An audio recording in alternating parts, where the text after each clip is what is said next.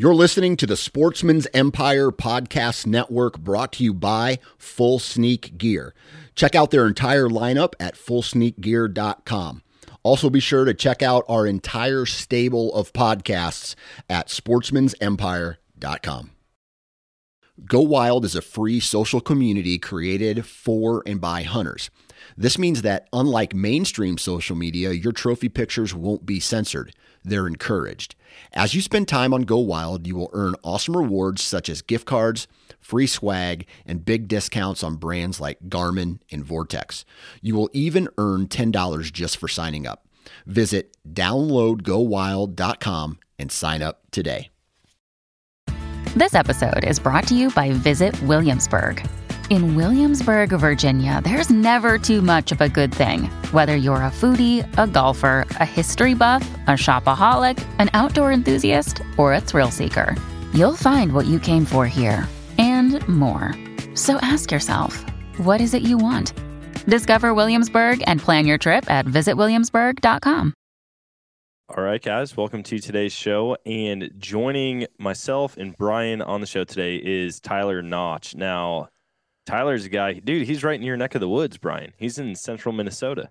Yeah, I mean, that's right where I grew up. I'm sure we had some of the same stomping ground. Yeah, so I'm pumped to chat with him. So he's got about as much experience out west as I do. Okay. Like he's fairly new. I would consider him still a beginner or a rookie, but six years chasing after elk and mule deer and whitetail out west. And so I'm excited to pick his brain. Oh, that sounds like a cool guy. Yeah. What uh what's new in your neck of the woods? Just getting ready. Um, I was in Iowa all last week and then did a little bit of shed hunting and I unfortunately didn't find anything, which I was really bummed about because I was walking some really good looking publics and saw a lot of deer sign. Um, it wasn't the kind of walk that you expect to find 10, but I would have um, thought I would have found one. So that was kind of a bummer. But Yeah. other than that, just getting ready to go out west with Steven. I think our listeners are probably getting tired of us talking about it and not doing it yet, but it's coming. It's we got a date on the books where 19 sleeps out. Dude, we we get on a call tomorrow with him and just get details, figure out exactly what we need to bring out there. I'm so pumped. And he just found his first freshly dropped elk shed of the year. Yeah, he's gonna torture us for the next 19 days, I'm sure. What did you think about that picture of 29 or that message about getting 29 sheds? dude that's I- just hope i don't want to get so excited that we're like oh we're gonna find a ton because i don't want to jinx it i just hope we go out there and like find sheds and just have a great time in camp i'm thinking i might smoke a pork butt and get some barbecue Oh pulled my pork for the trip yeah Dude, I am all about that. I'm going to be bringing a bunch of venison sticks. I got all my meat back from Wisconsin. So I've got like pepperoni garlic sticks. I've got summer sausage, jalapeno cheddar.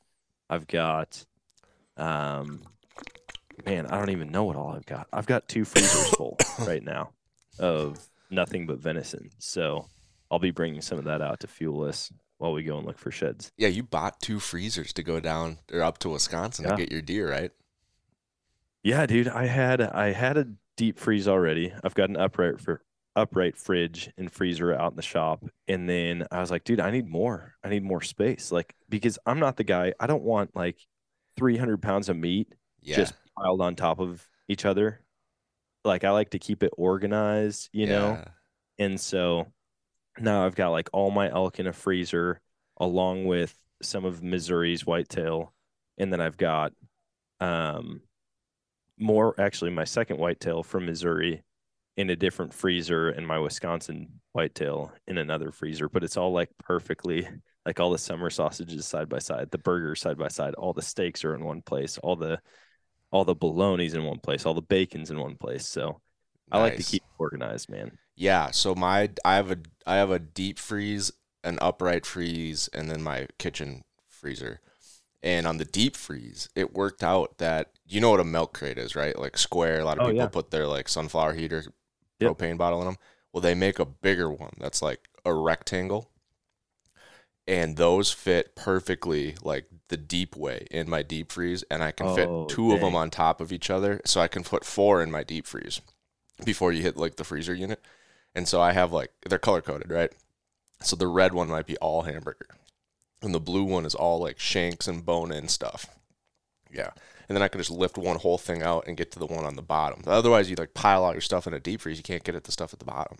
Exactly. And that's my that's my biggest issue. And so I'm actually looking online for some type of crate or divider with that the proper dimension to where I can still pull it out, Yeah, but I can just have everything divided up because I know I'm not like there's no way I'm going through all the meat that I currently have before I start putting more stuff in there. Turkey season's like well, a you're not, month away. you're not going to put you too know, much in the so- freezer for turkey season.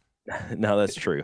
But and sheds, you don't have to freeze. So boom, boom. But like Oklahoma hog is coming up. So like I've got pork coming there. My buddy Brad is like, dude, you want to do some swapping? Because he he has raised and butchered two pigs that I've sold him. oh and- yeah, He's got like three freezers just full of pig. oh I mean, pig like for pig. everything you can think of, fat, like yeah. all the cuts. And so he's like, you wanna you wanna swap out some venison for bacon and pork? And I Oh was my like, gosh. dude, I could probably do that. I'm like, we got our little like backcountry barter system going on here. Me and all my buddies with the different animals we kill. Like, hey, I'll trade you some of this for some of that. dude i used to i used to go out goose hunting with a crew and they were killers and i would just say like hey if anyone doesn't want to keep the geese i'll take them like you don't even have to clean them Yeah, and so you got i got a ton of geese i mean i think one time i came home with like 50 snows it was whatever the possession Jeez. limit was for spring season which i think is unlimited and I turned it all into sticks and jerky with like a bunch of sausage and cheese, and it was delicious. And then every time, all summer long, we'd go to a bonfire, we'd play darts in the yard. I'm always bringing a couple packs. Never Yeah. had to bring any home.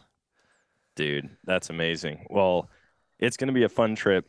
Hopefully, we'll have some good snacks. We're definitely gonna have some good meals. But uh, Tyler just jumped in the waiting room. So, what do you say we hop in? Awesome. Excited to meet him. You're listening to The Western Rookie, a hunting podcast full of tips, tricks, and strategies from seasoned Western hunters. There are plenty of opportunities out there. We just need to learn how to take on the challenges. hunting is completely different up there. I've harvested 26 big game animals. You can fool their eyes, but you can't fool their nose. 300 yards back to the road turned into three miles back the other way. It's always cool seeing new hunters go and harvest an animal. I don't know what to expect. If there's anybody I want in the woods with me, it'll be you. All right, guys, welcome to today's show. And joining us on the show is Tyler Notch from Central Minnesota. We were just talking about my Packers hat that I have on. For the, pod, for the podcast listeners who can't see, I do have a Packers hat on, and I'm talking to two dudes from Minnesota. So maybe not the best move on my part, but either way, we're excited to have you on, Tyler. Thanks, I appreciate it. It hurts a little bit to have to look at that Packers hat the whole time, but I'll suck it up, I guess. I really should have put my flag up in the like a, on the Oh. back wall, maybe like Rodgers, like running it into the Oh, end zone on the Vikings or something. Not that that happens all the time. Right. Never going to happen again. But Well, we'll just Uh, throw up a, a fat head of uh, who was it? Harrison Smith or no, not Yeah, uh, yeah. that broke his collarbone. Then oh gosh, Anthony yeah. Barr, I think it oh, was. Barr, yeah. Yeah. You can tell Yeah. how much I like football, but I was gonna comment. you can tell Dan doesn't really do much video because at least Tyler and I got the message to wear a hunting hat to a hunting podcast. Hey, dude, I've got a hunting shirt on. Best retrievers, man. This is where scouts at Oh, being trained right now. nice. So yeah, he's got sorry, that I'm going for him. I'm not repping all my favorite hunting brands right now. I probably should be as a podcast host. Well, man, we're excited to have you on. And uh, before we started recording, we were talking about experience levels Yeah. uh, just between the three of us. We've all had roughly the same amount of experience hunting out west. And so it's going to be really cool to get your take on things as someone who's been chasing after elk for over half a decade now, chasing after whitetails and mule deer out west. So, uh, before we jump into that part of the conversation, why don't you share with the listeners maybe a little bit about yourself, what you do in the outdoor space, and uh, what your passions are? Yeah, for sure. Uh, like you said, Dan, I'm from central Minnesota. Uh, I've been hunting elk for about seven. Well, this will be my seventh year this year. Um, as far as the outdoor space goes, I did uh, just become part owner of the Alexandria Shooting Park here in Alexandria, Minnesota, which is a trap range uh, and soon to be archery range here in, in central Minnesota. Uh, and outside of that, I am involved with uh, backcountry hunters and anglers here in Minnesota as well. I'm on the executive board of our Minnesota chapter, so I've been really involved with those guys. I've done stuff with uh, the Youth Outdoor Activity Day that we have here in Alexandria um, to help kids out, and then also uh, volunteered my time a lot with um, various other things like Pheasant Fest and some of those big events that happen in Minnesota as well. So that's been a good experience for me too to get um, kind of get used to working with those in the outdoor industry that have been there for a little while. Uh, and backcountry hunters and anglers is is a passion of mine from the standpoint that I hunt out west and mostly public land, and I want to do all I can to maintain that public land for the future. Uh, specifically, my family, and specifically even more my kids. Um, so that's been a big passion of mine as well. So that's a little bit of background on me outside of of outdoors. Um, my career is actually as an executive director of a senior living facility here in central Minnesota. So I manage about 170 staff and 290-ish residents every single day. So that keeps me pretty busy. Um, and then, like I said, I got a wife and three kids. And besides that, it's just all hunting for me. So wife, kids, career, and then hunting. Dang, you've got you kind of have your hand in a little bit of everything, man. Yeah. I mean, yeah, absolutely. The shooting park, backcountry hunters and anglers, your your day job, which Yeah.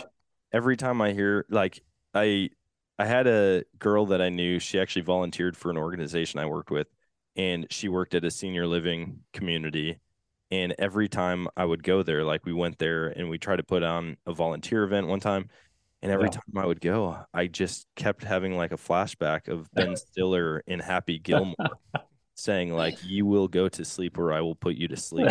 so now that's gonna. I think I'm gonna Photoshop your face on his body for this this uh, podcast cover. That that totally works, and I've made that reference before as well. So I'm glad you bring that up. That's pretty funny. Uh, I got to ask about the Alexandria shooting park because Yeah. I have not been there. Yeah. I used to take that route to go home to or to go to my hometown of Eau Claire, um, but Yep. now I take a totally different route. What what made you want to get into that? Um, was the idea to get into it and then also transition it towards more archery, or Mm-hmm. did you buy it for your love of trap shooting and then say, "Oh, I've got another cool idea"? Yeah, uh, it was a little of both. Um, I think as my passion for elk hunting specifically has grown and archery as well, because that's all that's all that I mostly do. Um, it's kind of led me to look for things that really align with that passion. And I got three other guys that I'm in on that shooting park with. Um, two of them are very close friends, and then one of them is becoming a very close friend. So it's been good to to forge those relationships and two of the three are already in the outdoor industry so it's been good for me to learn from them as well. But we had a we had an idea that we started with which was to to kind of build our own shooting park specifically with retail and some other things in there. Um and we always kind of had our eye on on the shooting park to be that spot and we thought it was a long shot but we went and approached the ownership group and they originally told us no but then um, they told us yes after thinking about it for a little while. And you know just being able to to combine my passion again for archery and elk hunting um, the focus for me i'm the only archery guy of the group. So i wanted to be able to bring archery to our community and really help grow it here in central minnesota. Um, and I, I use the reference a lot with people here in in alexandria that I want archery to be uh, what trap was about 10, 15 years ago, where it was just starting to blow up. Um, and I want that that same kind of path for archery. And I think I think they're doing some really good things in our community. I think we can help support that. And I think with the passion that I have for it too, uh, and the ownership group we have, we're going to do some really cool things out there. They're going to make it make it pretty um, pretty big, not just in Alexandria, but I think central Minnesota as a whole, and and really the Midwest as a whole too. If we can do the things we want to do, so Yeah, that's awesome. I mean, Yeah. you've kind of jumped into it at a peak time for archery. and Archery just seems like it's blowing up. And I don't know the Mm-hmm. Numbers. I don't know industry numbers like yeah, sales wise and and overall interest. But in my mind, I'm like, dude, archery is king right now. Mm-hmm. Nothing seems to compete with it. Yeah. Obviously, you still have those people that go out year after year for the gun season in their in their state or in their county, Mhm. but all the media online seems to just be centered around archery, western hunting, getting off the beaten path, going public. You know, yeah, there's just movement of that right now. Yeah, I agree completely. And I've done some just to put some perspective on it for maybe for you you guys and then the listeners too is I I did some work with the high school here in Alexandria. They invited me to come watch their um, high school archery program. Uh, they had I think 40 kids in the the varsity kind of club. And then they told me they had about 60 in the middle school. And then the goal was to send all of the middle school kids through that. So about 360 kids will be going through archery here just in Alexandria. And then uh, some of our neighboring communities, um, like I know before we jumped on, Brian said he's familiar with the, the Los Vegas area. They just had a, I think a, an archery shoot in their school. I want to say a couple weeks ago, and then there's a couple other local towns too that have some some archery programs. So you're looking at 500, 600 kids probably just in a 20 mile radius of Alexandria that'll be going through some sort of archery program. So we're happy to be able to support that. That's incredible. Yeah. And man, Brian, you're gonna have to uh, be the northern arm of the Western Rookie, representing at any events they do up there. Yeah, I was thinking when I went through middle school, they did an archery segment in gym, and we asked if we could bring in our own bows, and she was like, "Yeah, sure, go for it." And so we brought in our own bows for it. There's like three, four of us that bow hunted, and but when they rolled out those targets, those old what is it, red, yellow, blue, Yep. the holes were like gone. And we're like, I'm not shooting my bow at that thing. It's gonna go like straight through and bounce off the wall on the other side. So we didn't even use them. No, yeah, that'd be pretty risky, man. Like go through, hit the concrete wall or the cinder block, and come back at you.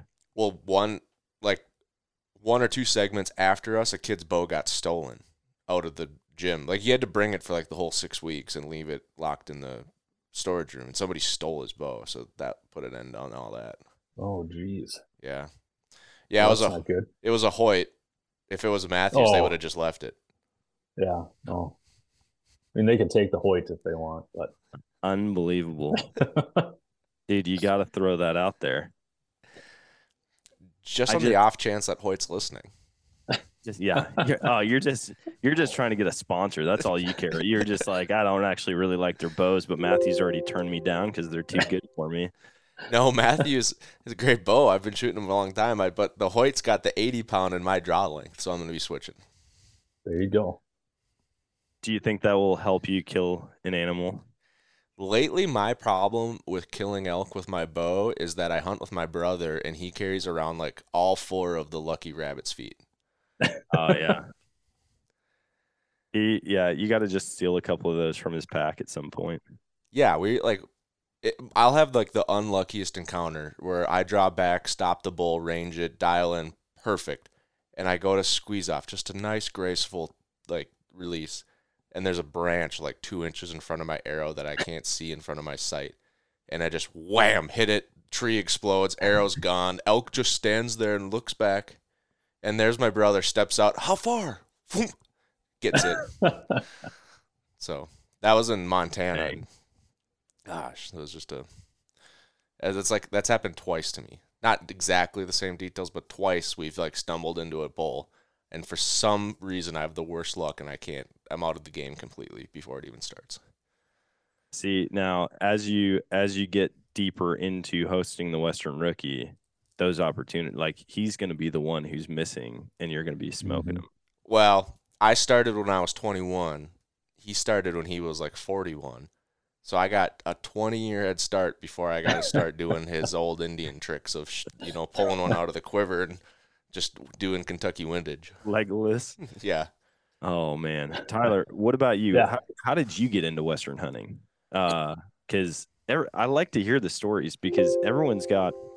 Some people have the same story, but for the most part, it's it's all different out there uh, with people's Yeah. Experience and their journey to it.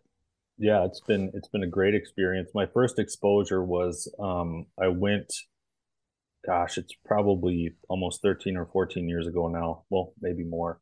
Um, I went with my dad out to South Dakota. There was an Indian reservation out there called Lower Brule um, Indian Reservation, and he had hunted it in the past. They have a lot of mule deer and whitetail out there. Um, it's on the pretty close to Chamberlain. I don't know if you guys are familiar with Chamberlain, but it's right on the other side of the the Missouri River there. Um, and we went out there, and that was my first kind of exposure to what I would consider a Western hunt. And that just that was all spot and stalk. Um, I was able to spot within, and this was really like my first time ever really hunting in that type of element. And I hiked, I, I, I stalked within, I think, probably 10 yards of what I would consider 160, 170 inch whitetail that was bedded up uh, on this little drainage. And I had no idea what I was doing. So um, something behind me like popped out of the bush. I can't remember if my dad was like 600 yards back or what it was, but something popped out which caught the deer's attention and he stood up and instead of pulling back and shooting, I ducked down into the drainage because I didn't want him to see me. Um, and he kind of took off and, and I never got a shot at him. So that was like my first failed stalk, but not really a failed stalk when I got that close to that big of a whitetail. Um, so that was my first exposure. And then uh, I had a little break in between there. Um, we moved back from like Grand Forks, North Dakota. We moved back to Alexandria. And my first, I think it was my first year back, my dad asked me to go out to, to Montana with him. And I took him up on it. I had no idea what I was doing. Uh, that was my first trip out there. And we went, we were in kind of central Montana. Uh, I didn't do any scouting. I didn't really do any training. I didn't do do anything really to prepare for it other than shoot my bow once in a while and throw a pack on a week before. Um, and I got my butt kicked. Uh, we saw some elk. We did not see a lot of elk. Uh, I shot a, a mule deer doe, um, but that was all we got. And I think we were out there for I want to say ten days, and it was a pretty eye opening experience for for me. Um, and to be quite honest, I don't know that I've ever really shared this story with anybody, but I had severe severe anxiety back then um, to the point where I would get like almost little panic attacks when I was out in the woods by myself, specifically out in an element like that that I had never been in before. And it started to weigh on me mentally, like big time. And it was to the point where I was like, I don't know if I want to want to be out here anymore. And I never quit anything in my life, but that was like the first moment I ever had where I was like, I kind of want to throw in the towel on this one. And I I kind of did and it's something that I will never forget. But what it did, um, I just had this like sinking feeling in my stomach for the next year, and that whole next year, I was like, never again is that going to happen. Um, and I started to train year round, started to shoot my bow year round, started to scout year round, um, and it really drove me into this like disciplined mind frame to really push myself to be the best that I could uh, to not have those mental barriers be a factor in the future. And unfortunately, um, my second and third year out, we were out with uh, we we switched up like who we went with. We we kind of went through a couple different hunting partners, but um, a couple of those years, uh, there was a couple situations where it was kind of the same thing, where it was like you could tell it was weighing mentally on the people that were with us, and they maybe just didn't want to be out there as long as we did, and at that point, um, I, I didn't really have the gumption to be like, well, suck it up, we're staying out here. So uh, I learned a couple lessons there. Um, we, we started to get into elk a little bit more, uh, but not consistently. Um, so it was really around 2019, I think, when I went out to, to Montana, there was, um, the, there, there was a, a range in kind of south central Montana that we went to, um, and it was full of grizzlies. so that was that was a, a eye opening experience. And while we were out there, we actually ran into a group that was from Alexandria. I can't remember what their names were, um, but it was kind of a small world where we ran into some guys from from Minnesota out there, and they kind of pointed us in the direction of where where elk would be, but we got into some elk, and then um, we actually ran into two or three guys on the road that had gotten mauled by grizzlies. So we uh, we we kind of looked at each other and talked about it. We kind of drove around a little bit more, and we had some other spots in mind that would uh, we we knew we could get into some elk, uh, but we drove out there, um, had some good encounters with elk, but ultimately those grizzly bears drove us to a different uh, different unit, and then uh, we didn't have as much luck as we would have liked. So yeah, we've you know our group's hunted the grizzlies. I don't think Dan's ever hunted in grizzly country because you usually stick to Colorado. But we've hunted some gnarly grizzly country, and I remember one year we were going out and they shut down like the south half of a mountain and we were hunting the north half, but they shut down the south half because an entire herd of cattle died. They ate the wrong flower and they all died. And there were so many oh bears out. They counted like 29 grizzly bears out in this one meadow. And so we're like, well, at least we don't have to worry about bears because they're all on the other side of the mountain. And then the day we arrive, they're like, all right, all the grizzly bears are gone. They went home. You can come in here again. And now we're like, shit, now they're all back. And so first night, one of our guys shoots an elk quarters it up, gets it back to camp, and then somebody in our camp like ran into other people that got mauled, and then the paper said later on the way back, like, oh, grizzly bear attack, you know, one mile up, you know, Snake Creek, and we're like, Ben, didn't you shoot a bull like one mile up Snake Creek in the only patch of timber that is on Snake Creek? And he's like, yeah, pretty much, pretty much exactly. Brian, were you were you guys staying in a cabin when you were in that mountain range? Uh, we've done both. It depends on which year. In 2019, we stayed in a in a cabin. Yeah, that was the the year I was in Montana, and wherever we were at, kind of had the same situation. So, yeah, were were you were you the guys that we ran into out there? Must have been. You think so? Must have been us. I mean, not too many guys huh. from Alexandria. What a small world. Yeah. Dang, that's wild, man. You guys are like realize you've already met each other out in the middle of nowhere in Montana. Well, we didn't really meet each other out in the middle of nowhere in Montana. We kind of went out there as a one group. oh. Tyler and I have known each other for yeah, a couple we've years. Been, have you guys I, I, really? Yeah. yeah. have you guys just been? Oh my god! I had Tyler on. I feel my... like this is some stupid TikTok prank my wife is playing on me right now. I'm like, this is everything about this seems so wild to me. You're like, Tyler, you're talking, Brian, yeah. you're talking, and I'm thinking like, dude, everything that Tyler's saying, I know that Brian like has done that. That's where he hunts. This is this is insane.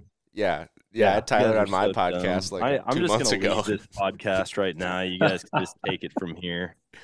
So Tyler's work, the senior living center that he directs, is like a mile from my parents' house and a half mile from my brother's house. I was like, already gonna make a comment like Brian, you need to go over there and play bingo with those guys and just get more whitetail hunting access. Like, does anybody have any property? Like, I'll come play bingo every week with you. Yeah, no. Tyler texted me like six weeks ago, and he's like, "Hey, are you leading this Western Rookie podcast now? And I'm like, yeah, I'm co-hosting it. Why? And he goes, I just got a confirmation email. I'm going to be on the podcast later in March. And I'm like, oh, don't tell Dan you know me. you guys freaking suck so bad. I was actually kind of nervous telling that story because I was kind of trying to figure out how I'd wrap it up to let Brian kind of dive in there. But this whole this whole time, I'm literally thinking like, this is insane. How many similarities these two guys have? I feel like such yeah, a... we had to get you specifically since you have that Packers hat yeah, on. So. Here, I'll just turn it around. I'm not doing that. Yeah, we, but so uh, it was legit though. We went out, yeah. we had hunted it before, and then Tyler and his dad said, "Hey, like we've been burned so many times with bad yeah. hunting partners." And we're like, well, where we go is big enough that you can like camp next to us, and then we'll just like tell you where some spots are and where you're not mm-hmm. to go. But there was something in the water that year with grizzlies. Yeah. Five people, five people got mauled mm-hmm. the week we were there. One of them was on, yeah.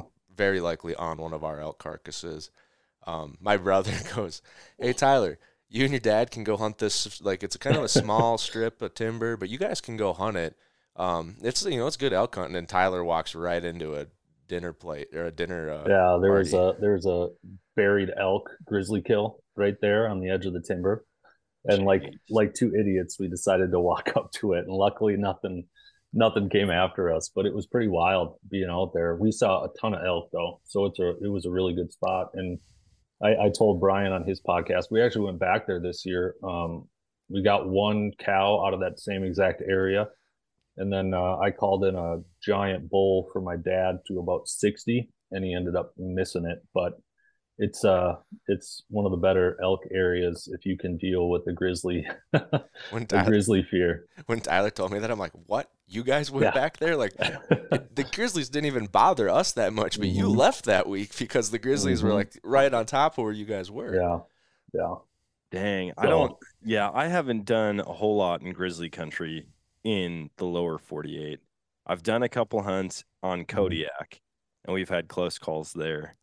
But I feel like it would be different being with a big group of guys. Not that like that's going to stop a grizzly bear, Yeah. but the encounters that I've had, it's been like me and my wife, and it's a little unnerving when she's armed with two trekking poles, and you know she's just Yeah. screaming at it, and I'm like. Hey, apparently a There- trekking pole's all you need if you ask Giannis Patelis. Yeah, it's no true. shit. Yeah, dude, smacking it in the face. No, it's yeah, it's a whole different ball game, man. Packing that packing that deer out, that was unnerving to say the least. Especially because eighty percent of our hike was through like salmon berries that were seven feet tall, mm. and Oh, so yikes. I mean, it's like clear paths. Like people hike this trail all the time, but I'm talking like a wall of salmon berries on both sides, and you can't see five feet. And I'm just packing out a bloody, like Pack full of black-tailed bait. deer. Yep, just come and get it. I would say I- that grizzly country's not scary while the sun's up. I have no issues in grizzly No. country when the sun's up. No. But we had to pack two bulls out at dark in that unit. And that's where you start. Did you get a little spring in your step. You, you're surprised how many extra gears you really have down there when you're you got a quarter of bait on your back and it's dark and you're trying to get back. Um, or when you wake up at night and the outhouse is like, what was it, Tyler? Like 75 yards outside the wire.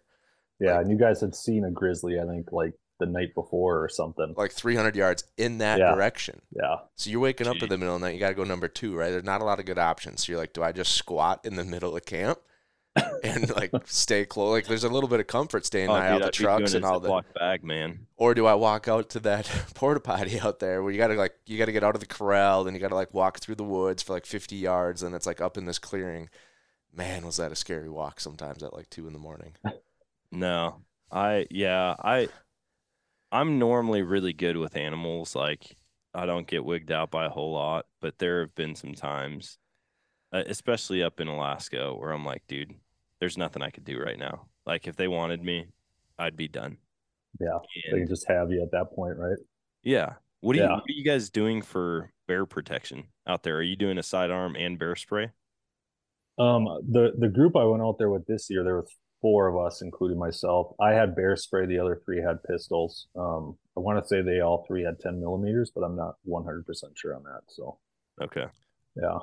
The first year we went to that unit, I had a big old like six inch 357 revolver. it was terrible. It was so heavy. It the barrel would always hit me in the leg on every step, and it just got so annoying. So I went and bought the Glock 20 in a 10 mil, and then we carry when it's serious grizzly country. Me and my brother always carry 10 mils and spray. Um, one of our guys only carries a pistol, and then another guy only carries spray, and they're kind of they differ in opinion. One guy also, the guy that only carries a pistol, sprayed himself with bear spray one time. So I don't know if that factors in. Yeah, I'd probably switch to a pistol at that point. Yeah. We we had a guy at elk camp my first year there. He's a giant dude. We call him herd bull, and he he had me pick up his pack one time, and the pack was easily a hundred pounds. I'm talking like he had the biggest. I think it was a mystery ranch pack, the largest mystery ranch pack that they made, completely stuffed full. And this guy's like probably six five. He's got to be three twenty. I mean, and he's like, "Yeah, Dan, check out my new pack." And I like go to put it on, and I, it, I mean, it takes everything in me just to get it onto my shoulders. And he's like, "Yeah, dude," and I brought my sidearm. Same thing that you're talking about. I think he had like a 44 mag, and it was the it looked like one of those revolvers that you see in the showcase at Scheels and it's got like a full rifle scope mounted on top. I mean, it was that big. It was just huge. And I'm like, what are you doing, man? like, what do you think is out here? We're in Colorado. I mean, I'm sure there is like an occasional grizzly that strays into Colorado, but you don't have to carry something that size. He ended up leaving a lot of his stuff out at Spike Camp. And he's like, dude, literally, if anybody wants any of that stuff, you can go out there and get it because I am not going back in. And then by the end of the week, he decided, okay, I'll go back for my stuff. nice. Yeah, I I'm trying to get more into the lightweight game. I mean, I don't have I don't carry a heavy pack most of the time. Um, but I'm trying year after year to refine the gear that I take out and just become more minimalistic with my with my pack. Yeah, I say that every year. Every year I say that. I'm gonna cut some weight. I'm gonna cut some weight. And then I strap on my back. I'm like, this thing still weighs 40 pounds. I don't know what happened. And I start like putting it together in my head. I'm like, all right, eight pounds of water. No, wait, that's a gallon. I don't do the gallon. Four pounds of water, a couple pounds of glass. That's like my puffy jacket. Like, is that where, like, that's not where the weight's coming from. But then I realized, like, oh, yeah, I got a camera, I got two spare batteries, a juicer, my cell mm-hmm. phone, all this other extra gear. And then it, it adds up fast.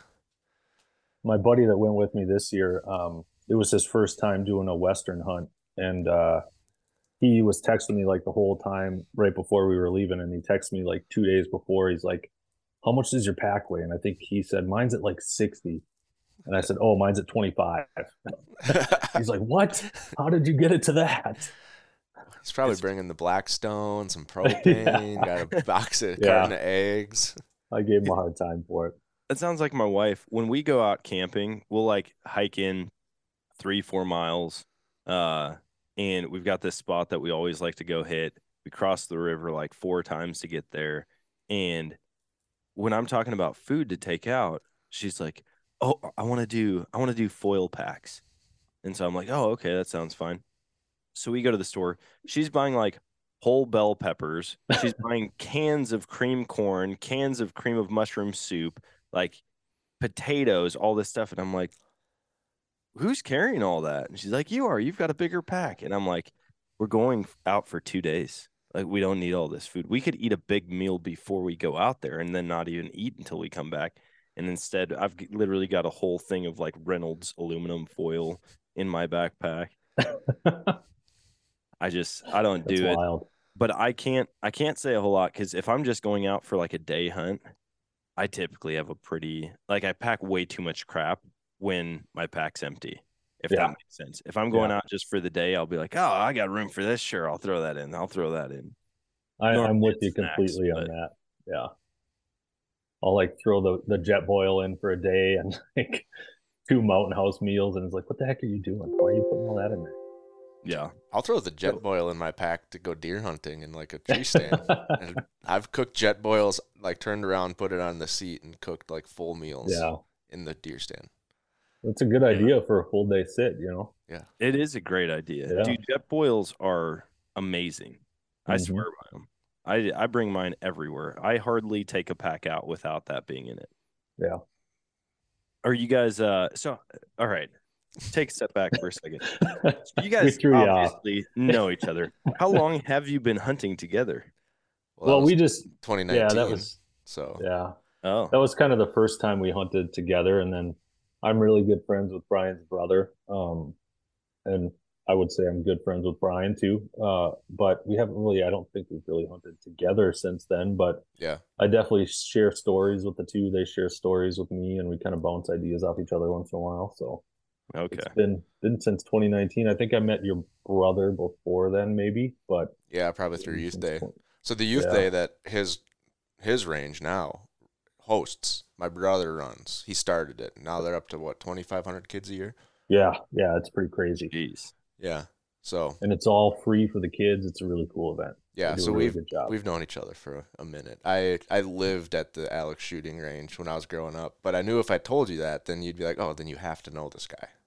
oh yeah, yeah. I I just can't believe it took me that long. This whole time, I'm like, there are so many coincidences here. Like these guys are going to be best friends. and it turns out you guys are already friends. So Jokes on me. Yeah, we had to do it too. We've only been planning this for six weeks. Oh yeah, and you were ta- yeah, and Tyler, you were talking about North Dakota, and I'm like, what in the? That is so many things that they've got. Yeah. Yeah. Well, you he texted me this morning. He's like, "Hey, you doing the podcast today?" And I'm like, "Well, Dan really hasn't mentioned anything." I'll text him like, "Hey, you got any Western rookie guests lined up in the next couple weeks? I just want to know before I schedule anything." Knowing that if you like looked at it, you'd be like, "Oh, this guy is a Western rookie podcast, not Oh, a yeah. nomadic outdoorsman podcast." And then you like text me back, "Yeah, I got one at 7:30. We could turn into a Western." I was like, "All right, sounds like a good guy to have on." Dude, you guys suck, man. I hate. I love playing pranks, and I feel like an idiot when they're played on me.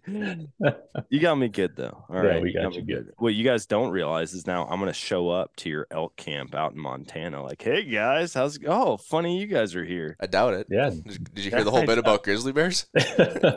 dude. I'll I'll go hunt grizzly country. Like, I I do look forward to hunting up there. Montana mm. was gorgeous. I went there for the first time this year, and I fell in love with it. I was every sign that we passed where it was a little cabin for sale in the woods. I was like, babe, look that up on Zillow. Look that up. And we didn't have service any of those places, but I Mhm. definitely would love to have a spot up there.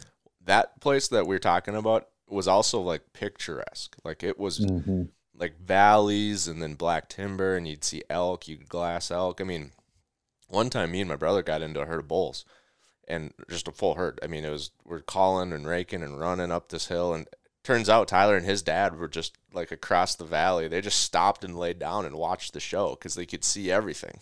hmm It was it was insane. We actually had a uh, satellite bull. I told Brian on his podcast. I don't think he knew it at the time, but we had a satellite bull that came running from behind those two, and got to like I don't know 200 yards from me and my dad, just bugling his brains out. So it was pretty cool to see, watch the whole show. That's sweet. And yeah, you guys, I mean, Brian, you've gone out there and had a pretty decent sized group multiple times, right? Yeah, I mean that 2019 year it was a little out of control. We had Mhm. nine hunters and one bear hunter who didn't he didn't elk hunt, so he just bought a bear tag and walked around with his rifle. And then we left him at a couple carcasses throughout the week. And then as we like started to get reception and we started getting news reports in, like, oh, another one got mauled, oh, another one got mauled. All of a sudden he didn't really want to be left alone at a carcass until dark anymore. No, I don't think I'd want to either, man. We, yeah, I, I haven't had a lot of bear encounters. In fact, I've had zero bear encounters while hunting out west. Yeah. Uh, black bears involved or included. Um, but in Utah this year, Linnea and I, we were setting up camp. And as I started tying my tarp up, there was this tiny little patch of pine trees, and I was tying it to a branch on one of those pine trees. And then the wind shifted, and I caught a smell, and I was like, "What the heck?" And there was a there was a sheep kill that was stashed right in between all those pine trees. And I was oh, like, Oh wow! oh crap, dude. Like we almost just camped right on top of a carcass that something stashed in the trees. Yeah. Yeah, it can be wild. I was charged I had like a bluff charge of a black bear. I don't I say a bluff charge because it sounds cooler. I think he was just running in my general direction through the woods. Um but yeah, well, that's kind of been the issue our groups had for many years is that we Mhm. get we got pretty big and so then it's like, well, we don't there's not a lot of places you can go with 10 guys and like everyone's into good hunting, especially I feel like it's even harder with archery, as weird as that sounds, because you can bugle an entire ridge in one day. Like 2 guys can Mhm. cover a whole ridge. Whereas if you're rifle hunting, you can kind of post up, right? You can put three, four people, three or four groups on that same ridge and just kind of hole up and, and kind of still hunt or, you know, scout glass, wait till they come to you. And so that's been the problem. And that's probably the biggest reason why we haven't crossed paths in the West again is like our group's already so big and then we're having issues on our own getting drawn because every state's got a max party size. And so now we had to split up and it's just a disaster. Dang. Yeah.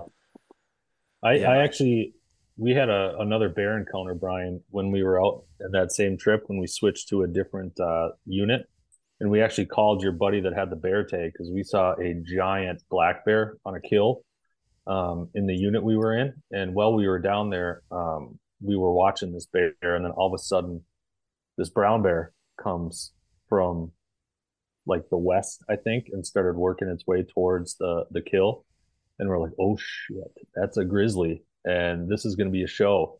And it wasn't a grizzly; it was just a really big cinnamon black bear. But they actually fought for about 20 minutes, and we uh, got to sit there the whole time and watch it. So it was pretty cool. But we tried to get your buddy to come out there and shoot it, but he didn't have any interest. So he just wanted Dang. to walk around with us in the woods. yeah, I think do. so too. Yeah.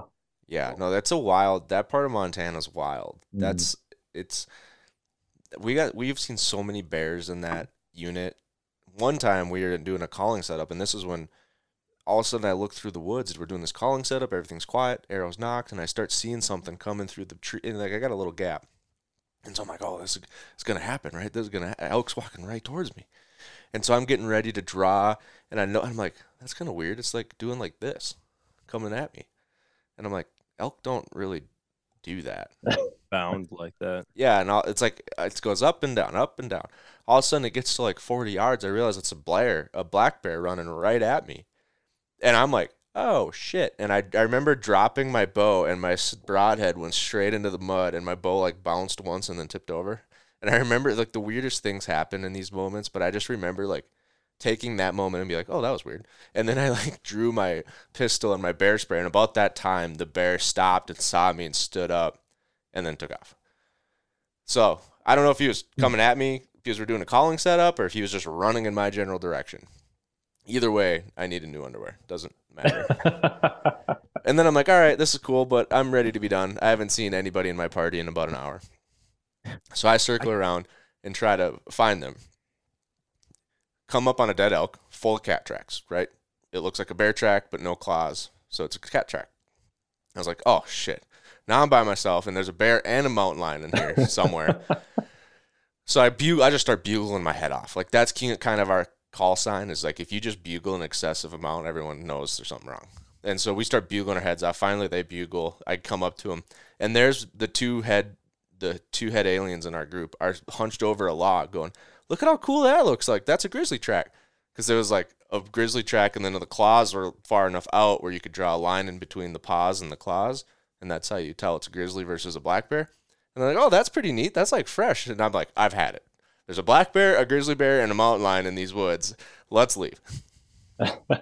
You're just waiting for a wolf pack to howl at that point. Yeah, that would have been the trifecta, or the what is that now? Like a quadruple hat trick.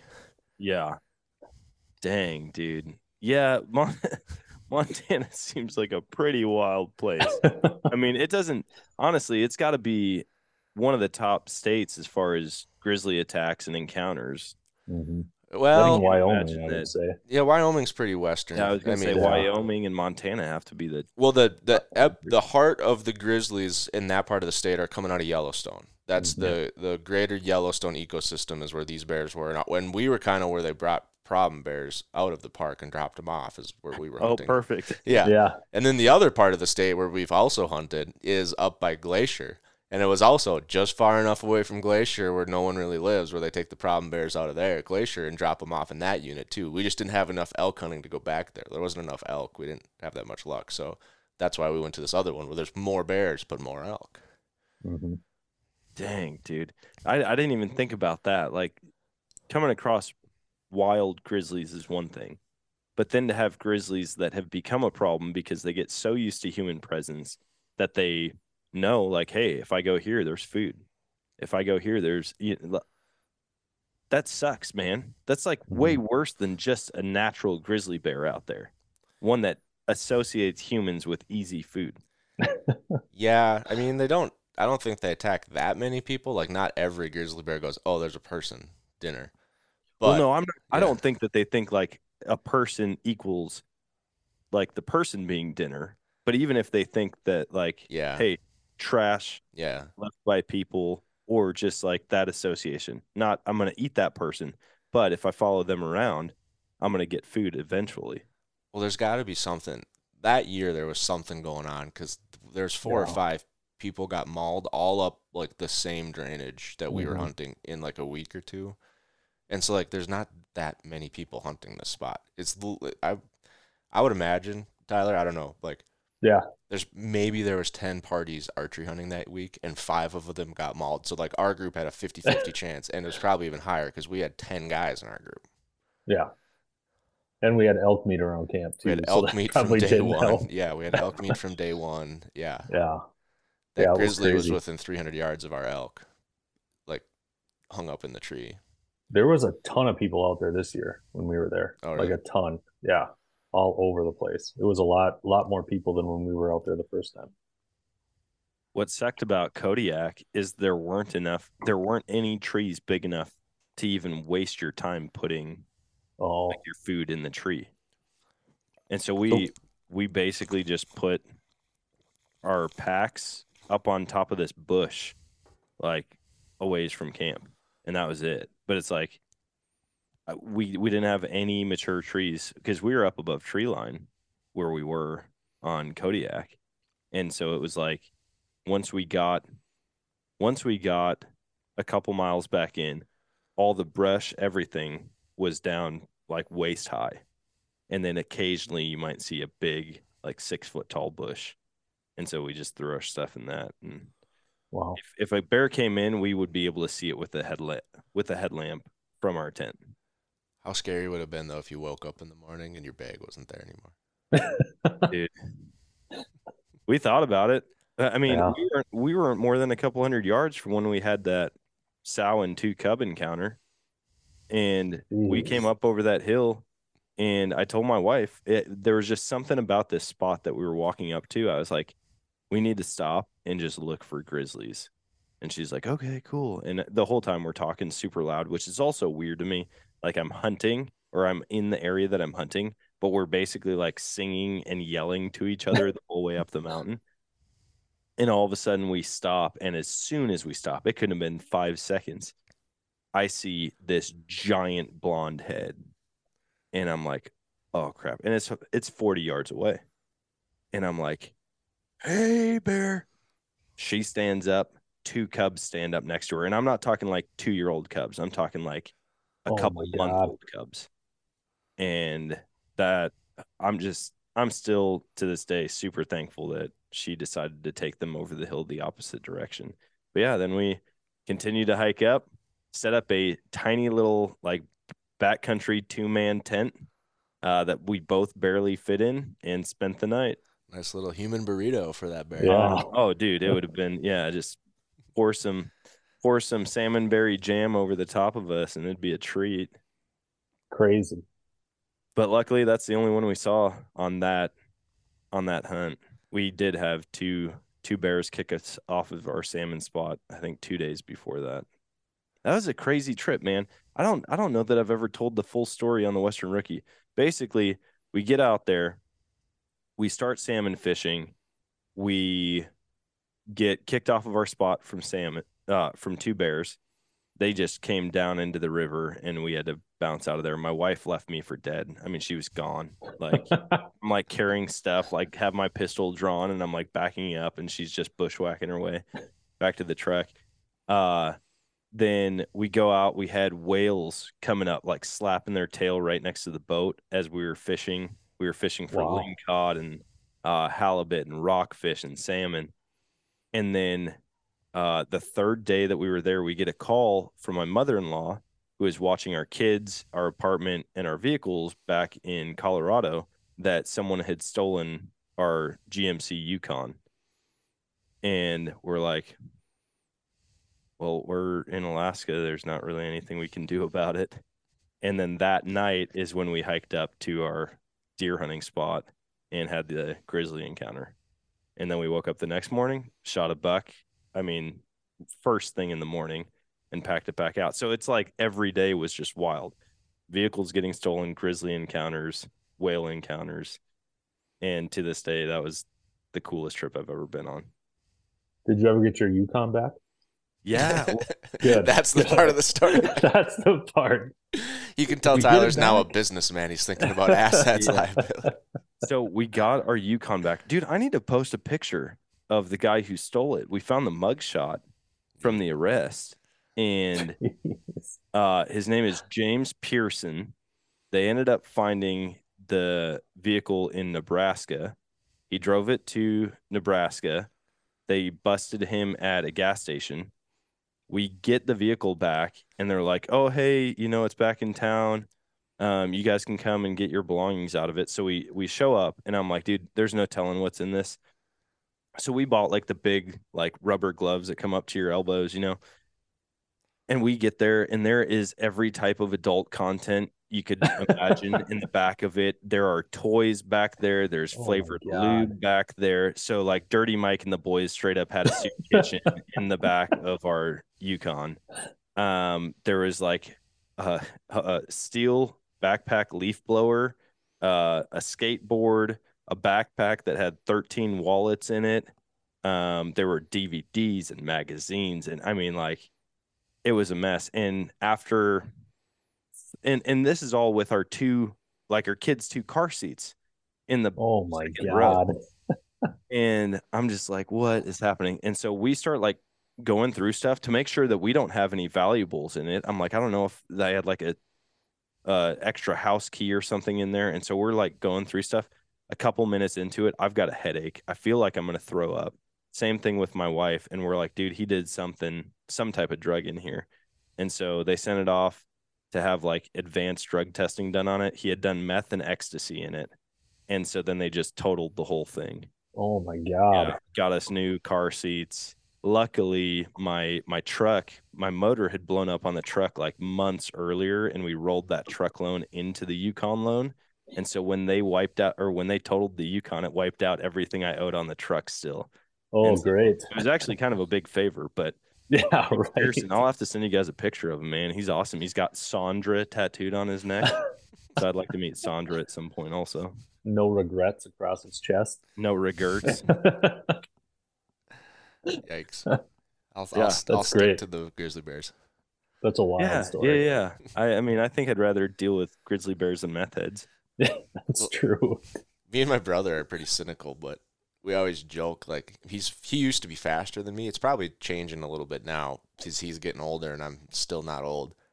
But he always used to joke like I don't have to be faster than the bear. I just got to be faster than you, Brian. And then I'd just respond with the sprays for the bear, the pistols to put one through your kneecap. Uh-huh. Yeah, yeah. And That- then the next year fun. he started bringing pistols too. So yeah. Took your advice. Both, both of you guys are just gonna slowly get eaten because you both shot each other at the same Yeah. time. Uh, kind of weird today out on the range. We found two elk hunters, both mauled by a bear. But the weird Yeah. part is their IDs said they had the same last name, but they both had bullet holes in their kneecaps. Yeah.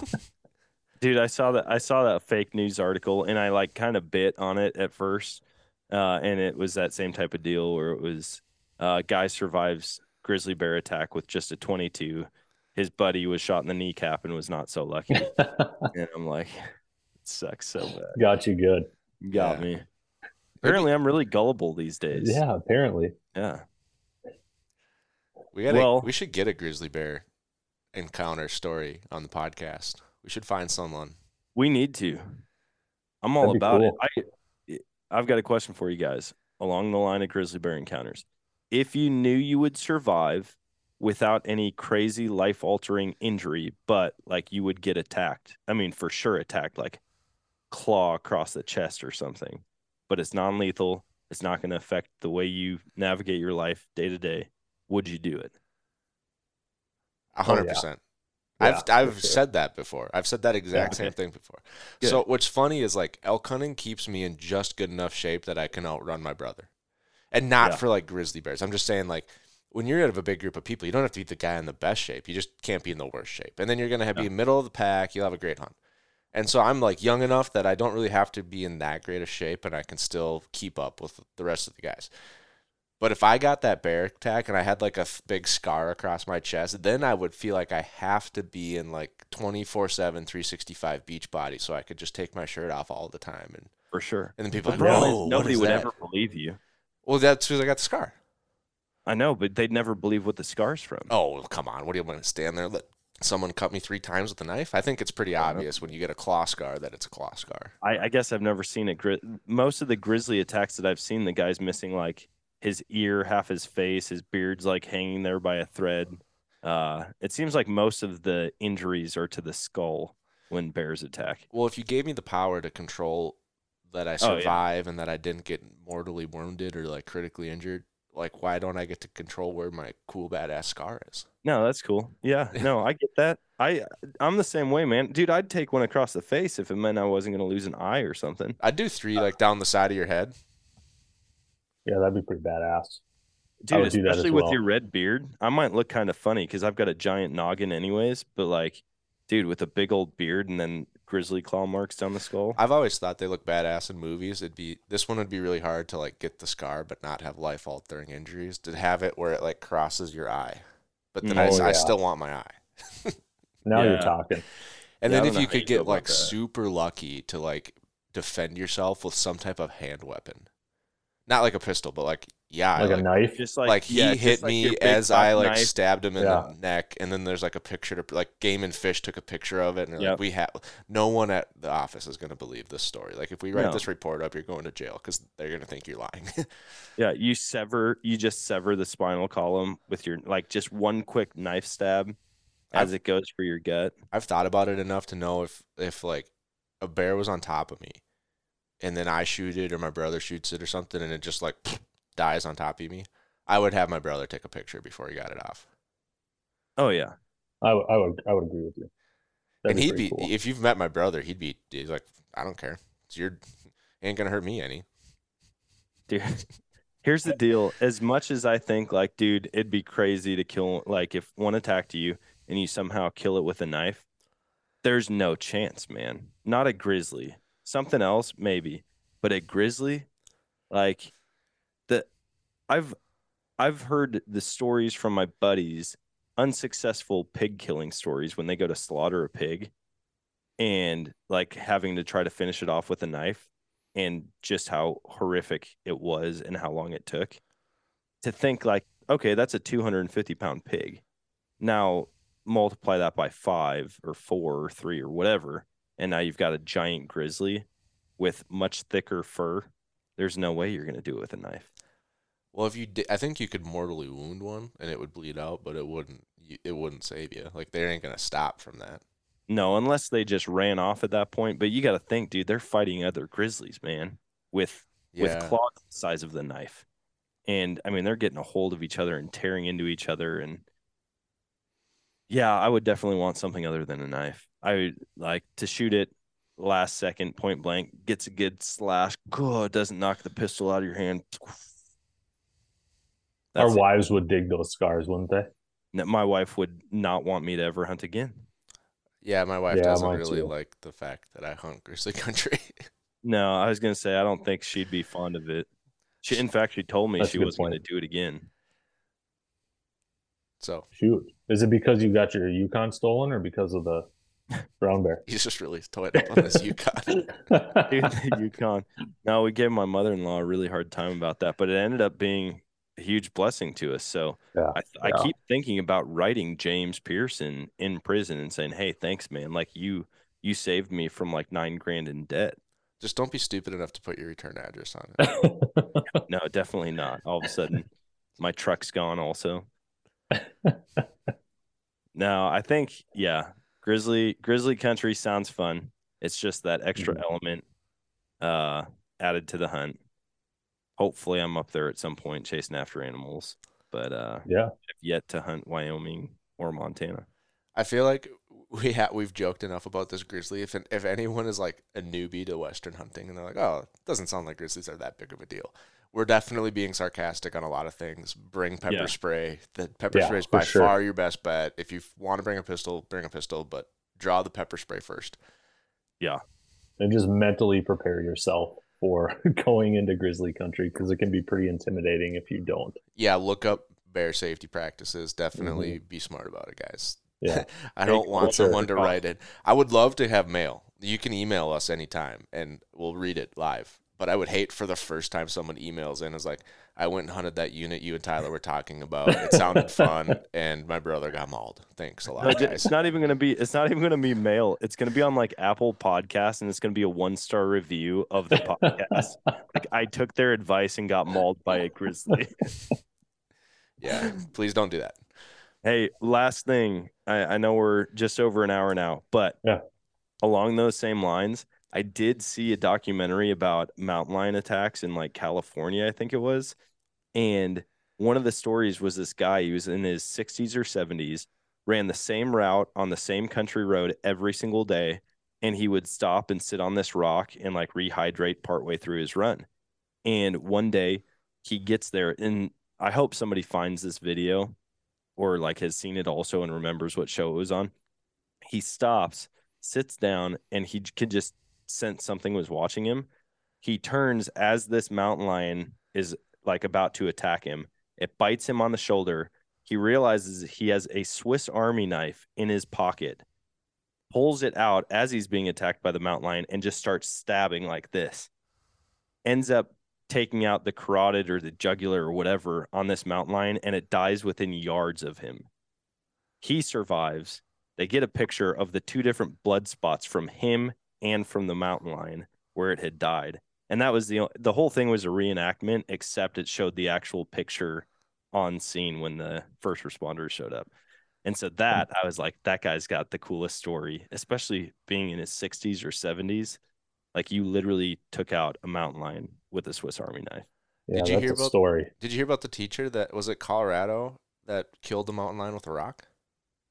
Uh-uh. The one guy kneeled on one or like stepped on its throat until it died. I might have been the same guy. It attacked him. It was a teacher, and um, killed it with a rock, and then like hit it with a rock, and then I think he stepped on its throat until it Oh, died. yeah. I'm probably butchering it. Hopefully, somebody, well, someone listening probably knows the story. They'll No, dude, it. that's that was that was in the town that we lived in in Colorado, and it was on Horsetooth Mountain, yeah. which we used to hike up all the time. So like we had hiked on that trail that it happened on. Well, then the details came out, right? And it's like, oh, it was this like teacher that's pretty fit, and then there was like a forty pound like anorexic male mountain lion, and everyone's like, ah, well, I could take a forty pound cat. And then my brother, who's like, he's so smart and has like the wittiest comebacks, is like, why don't you go try to give your house cat a bath, Yeah, yeah, exactly. and then tell me if you want to fight a forty pound mountain lion. Well, and that was the thing. Like Joe Rogan talked about him, the MeatEater crew talked about him, and everyone was like, "Dude, this guy's the craziest." And he, had he did an interview, and his face was all cut up, and like just, I mean, he had scabs everywhere, and they're like, "Dude, this guy's insane!" Like he killed a wild animal without even a tool. Like he, I think they ended up saying that what caused the animal to die was that he stepped on its neck until it suffocated, and and everyone's like, dude, this guy's the most badass human being on the planet. And then it was like, oh, it turns out the cat was 80 pounds. And I was like, I don't okay, even think it was that pounds, big. dude. No it was joke. like forty pounds. well, no, it they kept. uh, oh, as the story is coming out, like yeah. eight, it was like a full grown mountain lion. Then it was an 80 pounder. Then it was 60. Then it was 40. And I think the last the last uh, report was that the cat was between 35 and 45 pounds. And I had that same exact thought about the house cat. I was like, dude, I don't like little five pound house cats. I can't imagine one that's eight times that size. No chance. Like, yeah. I would rather fight any dog than any cat. I agree. Anyways, wow, that was a that was a fun podcast from you guys. Yeah, guys. it was. Me to just all how we all would like to not. We would all like to be attacked, but not fatally by a grizzly bear. Uh, Somebody's gonna catch us that? all elk hunting together. Like we're gonna finally Yeah. plan an elk hunt together, and then we're all gonna come home with like the exact same scar. and someone's gonna be like, uh, "I think I heard a podcast about this about two years ago." we're all walking around with like raw meat in our cargo. Yeah. No, I meant just we're just each like taking our broadheads on each Oh, other. yeah. Like, oh no, Yeah, give we'll me give me each like a little squirrely one. Yeah. we all post it. We all three got slashed by the same grizzly bear. It'd be cool if it's Brian's like like, trying to cut it down his eyeball. That'd be great. Yeah, no, Let's- I'm not doing any fake scars. It better be the real deal or nothing. Let, let's plan an elk hunt though. That'd be fun. I'll give you a unit, Dan, if you want to go get that real scar. if you want to, yeah, just wait until all the cows die and then go hunt right in the middle of the cow carcasses. There you Um, go. well, man, guys, thanks for hopping on. Thanks Yeah. for chatting. And uh, yeah, I'm gonna have to come up there now since you guys are besties. I'll just Yeah, come up let's and hang it. out with you guys. We'll do some archery shooting out at the uh, out at the ground. Yeah. Yeah, Game. We're gonna try to get the summer get together going when they get up and into the Mhm. season. Everything's launched. We'll do another podcast, uh, two bucks podcast out live, and I'm sure you guys will throw some type of a party, Tyler. Yeah, we're gonna do a uh, kind of a relaunch here at some point, so Yeah. I can let you know when that is. Mm-hmm. And then Dan, you just tell us when you're ready to hunt with the two grizzly guys, and we'll we'll take you wherever. I don't know if I want that title yet. I don't think I've earned it. I think a lot of people Yeah, have suffered yeah. a lot worse than I have to I earn agree. that title. I yeah, agree. and I'll I'll wait till you guys actually have elk success with your bows out in Montana hey now, before I come hey out. now. Hey, we've both packed elk out on our tree Yeah. hunts. Hey, listen, It's a I, team effort. Yep. I'm sure there's a lot of guys who would be happy to call me up to come pack out elk for them, but uh, I want to shoot one. I want to shoot one with my bow. Well, the problem with bow hunting elk is you almost need a better hunter than you to be the Yeah. caller. Like the the caller's got more work than the hunter. Oh yeah, And that's been my my issue. I'm the only one that calls in our group before, so I'm the I'm the odd man out. I I always get stuck calling, so and I like it, but Dang. I yeah, I guess I didn't really think about I dude, I've never tried to call an elk at all. Uh I actually I take that back. I tried to call one just with my voice in Utah because I had one bugling right right outside our camp. Let me And- let me turn down my volume feedback and why don't you why don't you let that rip, Dan? No way, dude. My throat has been so sore. Like I want to hear then- your I want to hear your bugle without a reed. I do oh, too. Oh dude, we'll do it. We'll do it in person at some point. When we're I'll- out in I'll show you. Colorado, when we're out in Colorado, I'll bring a reed and you you bring your tongue and your tonsils and we'll see who wins. Dude, I no joke. There might even be video evidence of this because Linnea had her camera with, and I was calling back and forth with this bull. It was the oldest, raspiest bull I've ever heard in my life, and I was calling back and forth with it just using my voice. And by the end of it, I could barely talk because I was trying to go so high pitch, and it my throat my throat was sore for probably four days after that, but it actually worked. Not saying that I'd call one in because it sounded like every time he responded, he was getting farther away. But the fact that he responded at all, I was pretty proud of. oh hey, there you Yeah. go. That's pretty cool. All right. Well, that's a good note to end this one on. Yeah. Thanks for uh thanks for joining us, guys. Thanks, guys.